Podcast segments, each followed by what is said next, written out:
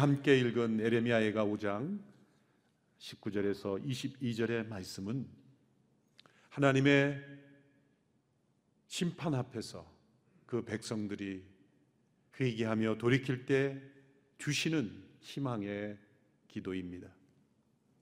특별히 이 말씀을 통하여 하나님께서는 이 시대 교회가 수치 가운데 있음을 경고하시고 회개하기를 원하십니다. 에레미야가 5장 1절의 말씀을 보십시오. 여호와여 우리에게 일어난 것을 기억하소서 보소서 우리의 수치를 보소서. 교회가 세상으로부터 받는 수치가 있습니다. 때로 그것은 세상 사람들의 무지와 오해로 인한 것도 있습니다.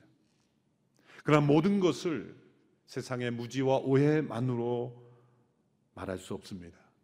예수님께서 말씀하시기를 소금이 맛을 잃으면 땅에 버려져 밟힐 수 있다고 말씀하셨기 때문입니다. 소금이 맛을 잃으면 땅에 버려져 밟힐 수 있다고 말씀하셨습니다. 분명 우리에게 있는 이 수치의 원인을 찾아 해결해야 합니다. 그 수치의 원인은 바로 우리의 죄입니다. 5장 16절의 말씀을 보십시오. 우리 머리에서 면류관이 떨어졌으니 우리에게 화가 있도다. 이는 우리가 죄를 지었기 때문입니다. 그 죄는 조상들로부터 내려온 죄입니다. 또 조상들로부터 물려받았지만 처리하지 않고 동일하게 여전히 반복하는 죄입니다. 때로 조상들을 원망하면서도 그 죄를 여전히 동일하게 행하는 죄입니다. 하나님께서는 솔로몬에게 예레미야가 고백하는 이러한 수치를 경험할 수 있게 될 수도 있다고 미리 경고해 주셨습니다. 그리고 그렇게 될 경우에 어떻게 해야 그 수치를 벗을 수 있는지도 이미 알려 주셨습니다. 솔로몬이 성전에서 하나님 앞에 기도할 때 하나님께서 솔로몬에게 이미 이 말씀을 주셨습니다. 역대하 7장 12절에서 14절 말씀 우리 한 목소리로 함께 읽겠습니다.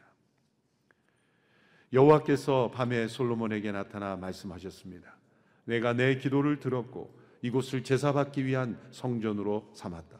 내가 하늘을 닫아 비가 오지 않거나 메뚜기 때의 명령에 이 땅의 생산물을 갉아먹게 하거나 내 백성들 가운데 전염병을 보낼 때 내 이름으로 불리는 내 백성들이 악한 길에서 돌이켜 스스로 낮아져 기도하고 내 얼굴을 구하면 내가 하늘에서 듣고 그들의 죄를 용서하며 그 땅을 고칠 것이다. 하나님께서 이러한 나라의 위기 때에는 내 이름으로 일컫는 백성들을 주목해 보십니다. 사회는 교회가 안전을 위해서 주일 예배를 모이느냐 안 모이느냐 그 문제로밖에 볼 수 없지만 우리에게는 그보다 더 중요한 문제가 있습니다. 그것은 내 이름으로 불리는 내 백성들이 악한 길에서 돌이켜 회개하며 자신을 낮추고 기도하느냐의 문제입니다. 이 땅이 고쳐지는 회복의 길은 주의 백성들에게 달려 있다는 말씀입니다. 오늘 함께 흩어져 어느 곳에 있든지 영상으로 예배하는 모든 한국교회 성도들 또한 온누리교회 성도들이 이 말씀을 나에게 주시는 말씀으로 듣고 이 전염병 가운데 악한 길에서 돌이켜 하나님 앞에 통회하는 하루가 되기를 원합니다.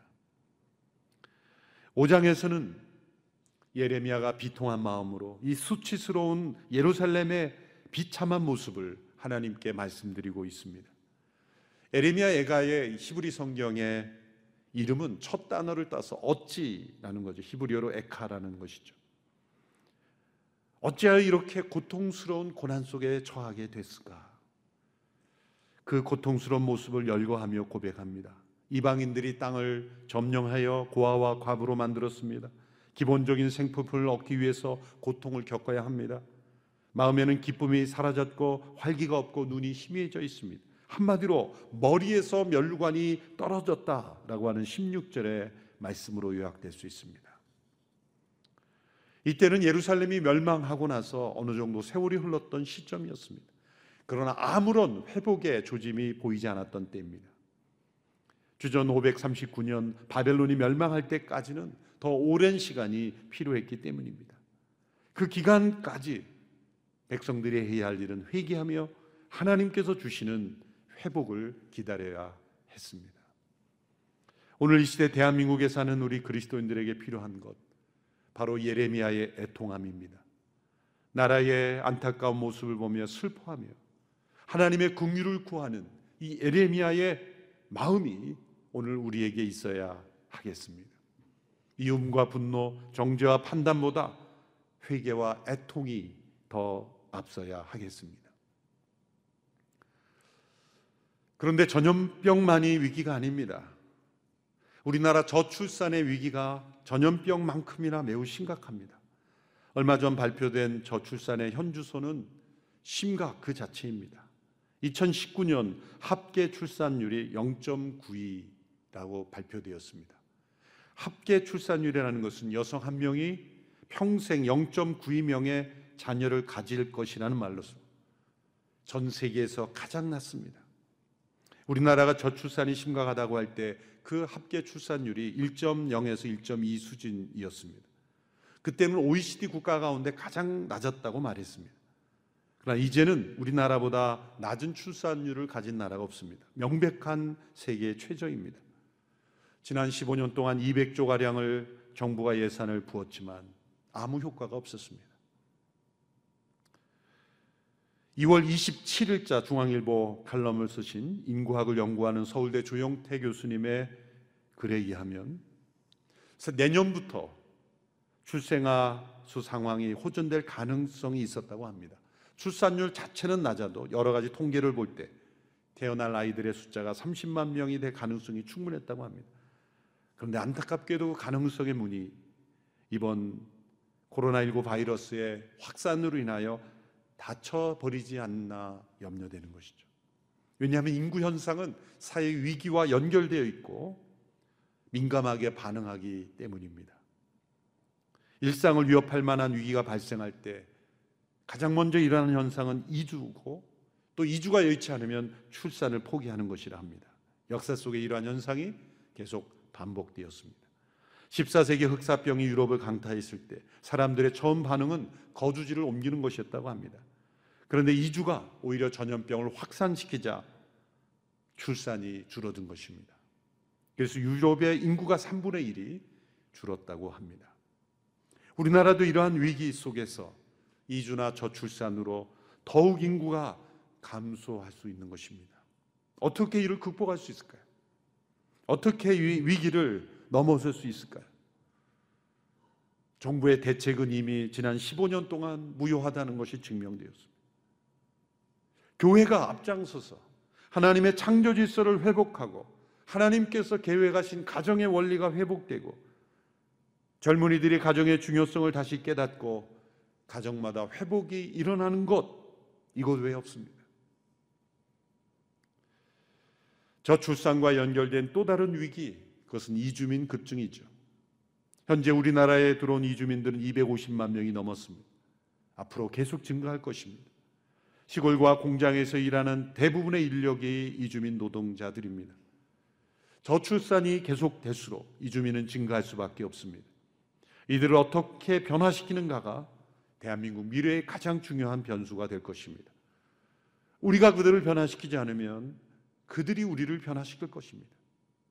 누가 이들을 변화시킬 수 있을까요? 정부가 할 수 있는 일이 아닙니다. 복음을 전하고 그들을 사랑하여 변화시킬 수 있는 교회밖에 없습니다. 복음의 능력 가운데 성령의 강력한 역사가 그들에게 나타나서 그들이 고향에서 가져온 고향으로부터 익숙한 우상을 버리고 살아계신 예수 그리스도 앞에 나오도록 하는 길, 그 길밖에 없는 것입니다. 이런 전염병의 위기, 병의 위기를 넘어선 저출산의 위기, 또한 저출산으로 인한 이주민의 급증 이것이 대한민국이 앞으로 직면해야 될 가장 중요한 사회 이슈인 것입니다. 또한 북한의 실상은 어떻습니까? 탈북자 동지의 홈페이지에 올려놓은 많은 수기들은 눈물 없이는 읽을 수가 없습니다. 많은 분들이 이 수기를 읽어보았으면 좋겠습니다. 때로 저는 가끔 TV 프로그램 가운데 탈북민들의 경험을 나누는 그래서 북한의 실상을 나누는데 그것을 오락 프로그램처럼 만드는 것을 보면 마음이 아픕니다. 그들의 엄청난 고통은 오락의 소재가 아닙니다. 꾸며낸 이야기가 아닙니다. 현재 한반도에 있어라는 살아있는 역사입니다. 탈북하기 위해 가까스로 강을 넘었지만 붙들려 다시 강제 북송되어 처참히 매맞고 죽어가는 사람들. 탈북에는 성공했지만 인신매매범이나 인신매매보다 더 악한 납치꾼들에 의해 팔려가는 수많은 사람들. 전기 절책선에 몸이 불타는 고통을 참으며 죽음의 수용소를 탈출한 사람들. 이로 말할 수 없는 고통 속에서 자유를 찾아 탈북한 동포들의 이야기는 이것은 살아있는 오늘의 역사요. 우리의 수치입니다. 2012년에 올려진 한 탈북자의 수기의 일부를 읽어드리겠습니다. 긴 수기 가운데 마지막 부분입니다. 북한에서 도단하는 풀들로 생계를 유지할 때 그 풀독에 오르는 많은 사람들이 있다는 거죠. 그러면서 이렇게 마무리합니다. 이름 없는 풀들마저도 자유를 향유할진데 하물며 자유를 생명으로 여기는 인간들에게야 이 자유가 얼마나 귀중한 것이겠는가. 이 남한 땅에 자유가 없었다면 어찌 오늘과 같은 부강한 대한민국이 있었을 것인가. 공산사회인 북한에는 그 자유란 것이 없었기 때문에 북한의 전체 국민들은 보이지 않는 쇠사슬에 매여서 인류 문명 시대인 21세기 초에 인구의 10%가 훨씬 넘는 300만 명이나 굶어 죽었다. 만약 그때 북한의 국민들에게 남한 국민들처럼 자유만 있었다면 300만이 아니라 3, 3명도 굶어 죽지 않았을 것이다. 그런데도 남한의 어떤 사람들은 먹을 것만 주면 북한 국민들에게 자유가 찾아온다고 억지 주장을 한다. 아니다. 인간들은 자유만 있으면 먹을 것도 돈도 가정의 행복도 국가의 발전도 다 자신들의 능력으로 만들어낸다는 것을 알아야 한다. 북한 국민들에게는 당장 먹을 쌀만이 아니라 인권, 즉 오직 인간의 자유가 필요하다. 우리 탈북자들은 그 자유가 너무나 그리워서 목숨을 걸고 독재의 땅을 떠난 사람들이다. 탈북자들은 우리들의 고향 북한 땅에도 남한과 같은 자유민주주의 사회가 이루어지는 그날까지 각자 자신들의 의무를 다함으로써 북한에 두고 온 사랑하는 부모, 형제, 친척들과 친구들의 기대에 기어이 보답할 것이다. 이러한 현실은 민족의 수치입니다. 우리 그리스도인들이 가져야 될 태도는 어떤 태도입니까? 예레미야와 같이 이 상황을 하나님께 올려드리며 애통해하며 눈물로 기도해야 합니다. 5장에 이르러서 이 에레미야의 애통의 기도는 믿음의 기도로 변화됩니다. 이런 애통한 수치 속에 어떤 믿음의 기도를 드려야 하는지 우리에게 알려주고 있습니다. 첫째로 하나님께서 이 땅을 여전히 통치하고 계심을 믿어야 합니다. 5장 19절의 말씀 우리 같이 한 목소리를 읽겠습니다. 시작. 여호와여 주는 영원히 통치하시며 주의 보좌는 자손 대대로 지속됩니다. 하나님께서 잊으신 것 같은 이 비참한 상황 속에서도 하나님은 여전히 이 땅을 통치하고 계십니다. 19절의 시작은 원문에서는 그러나라는 접속사로 시작합니다. 하나님께서 임재하셨던 시온산은 황폐해졌습니다. 그러나 하나님의 임재는 끝나지 않았습니다. 하나님은 여전히 통치하고 계십니다. 바벨론은 시온산의 멸망을 자신들의 신이 이겼다고 자랑했지만 그러나 예레미야는 동의하지 않았습니다. 어떠한 세속의 권력도 하나님의 통치를 막을 수 없기 때문입니다. 도리어 하나님은 모든 권력을 사용하셔서 여전히 이 땅을 통치하고 계십니다. 세상을 요동하게 만드는 어떤 일도 세상을 만드신 분을 요동하게 할 수 없습니다. 세상을 어지럽히는 어떠한 사건도 세상을 만드신 그분을 어지럽히지 못합니다. 역사적으로 수많은 통치자들의 면류관은 결국 땅에 떨어졌습니다. 그들의 보좌는 무너졌습니다. 그러나 하나님의 보좌와 하나님의 면류관은 결코 땅에 떨어지지 않습니다. 보이는 다윗 왕국도 무너졌습니다. 그러나 보이지 않는 다윗의 우선 예수 그리스도의 나라는 결코 무너지지 않습니다.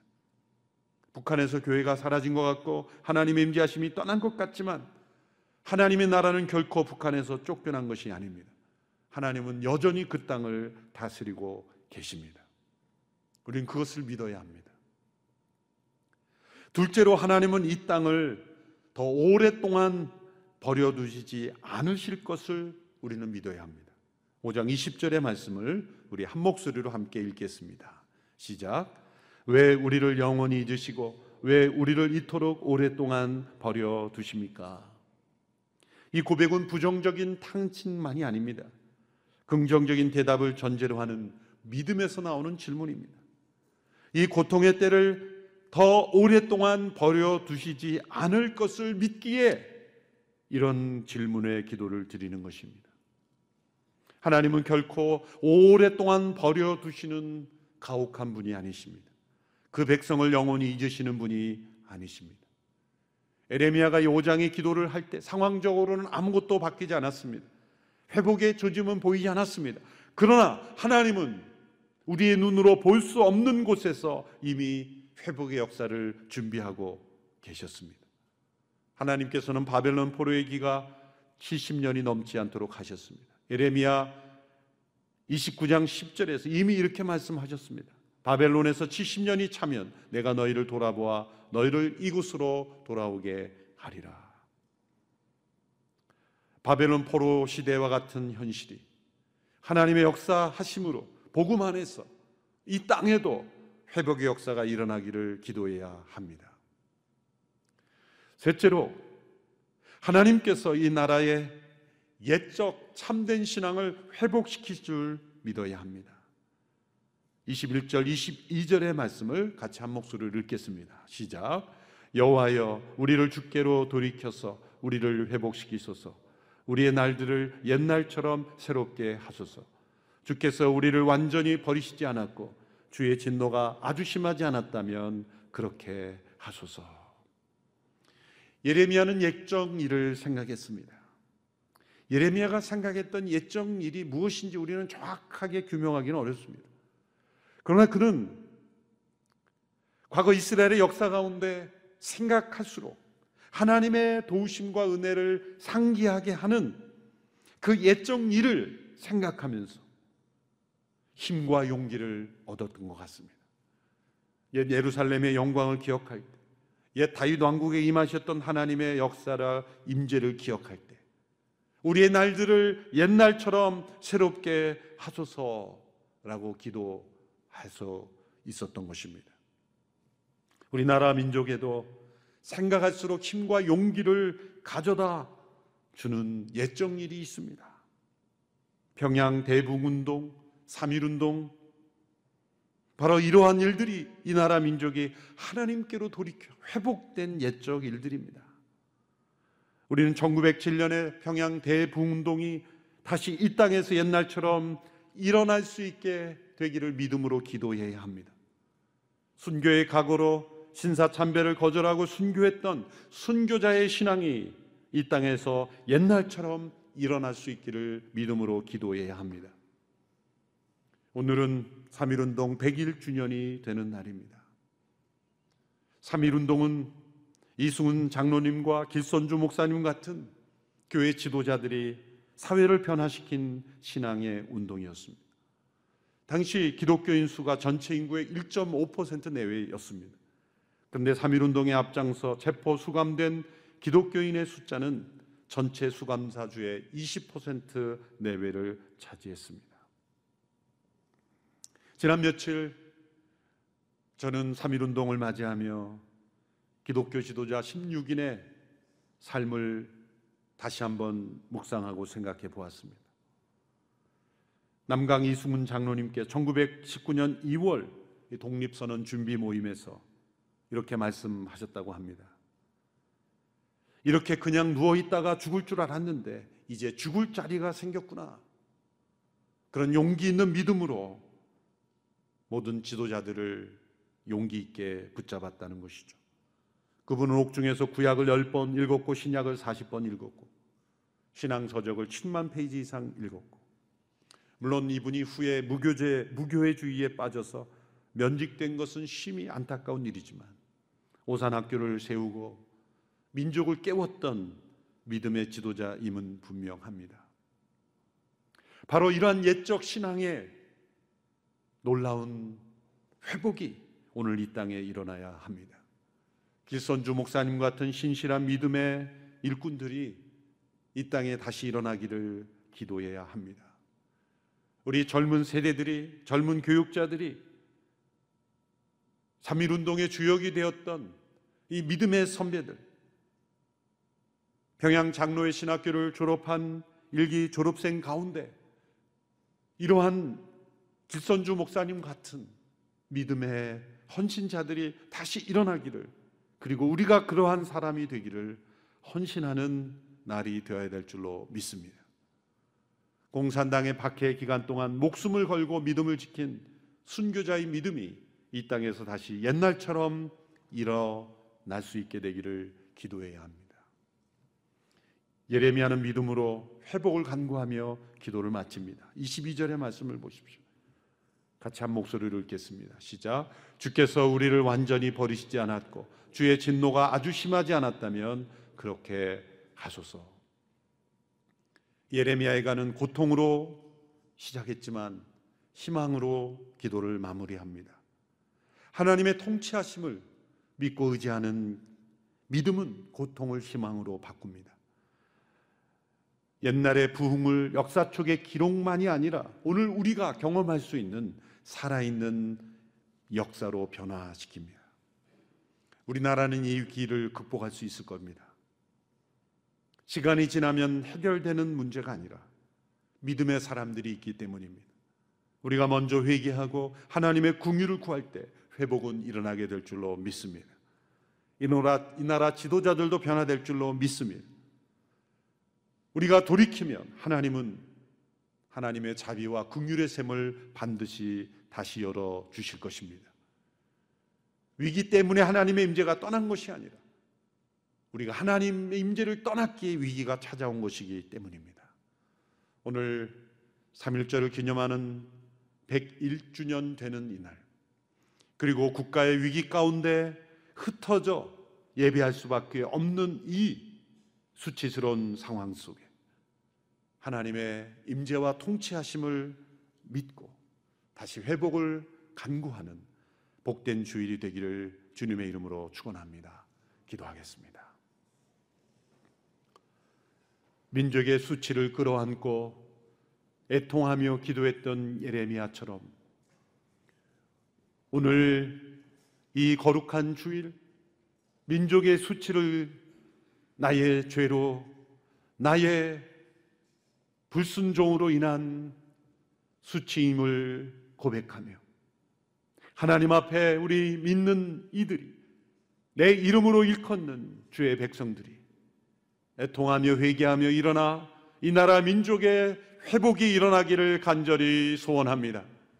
흩어져 예배하는 모든 성도들에게도 주의 은혜가 풍성히 넘치사 흩어진 예배자로 이 나라 민족이 다시 회복되는 축복의 기간이 되게 하여 주옵소서.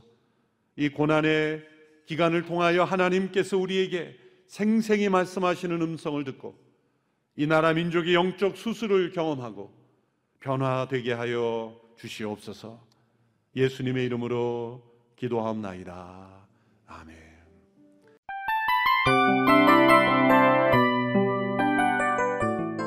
이 프로그램은 청취자 여러분의 소중한 후원으로 제작됩니다.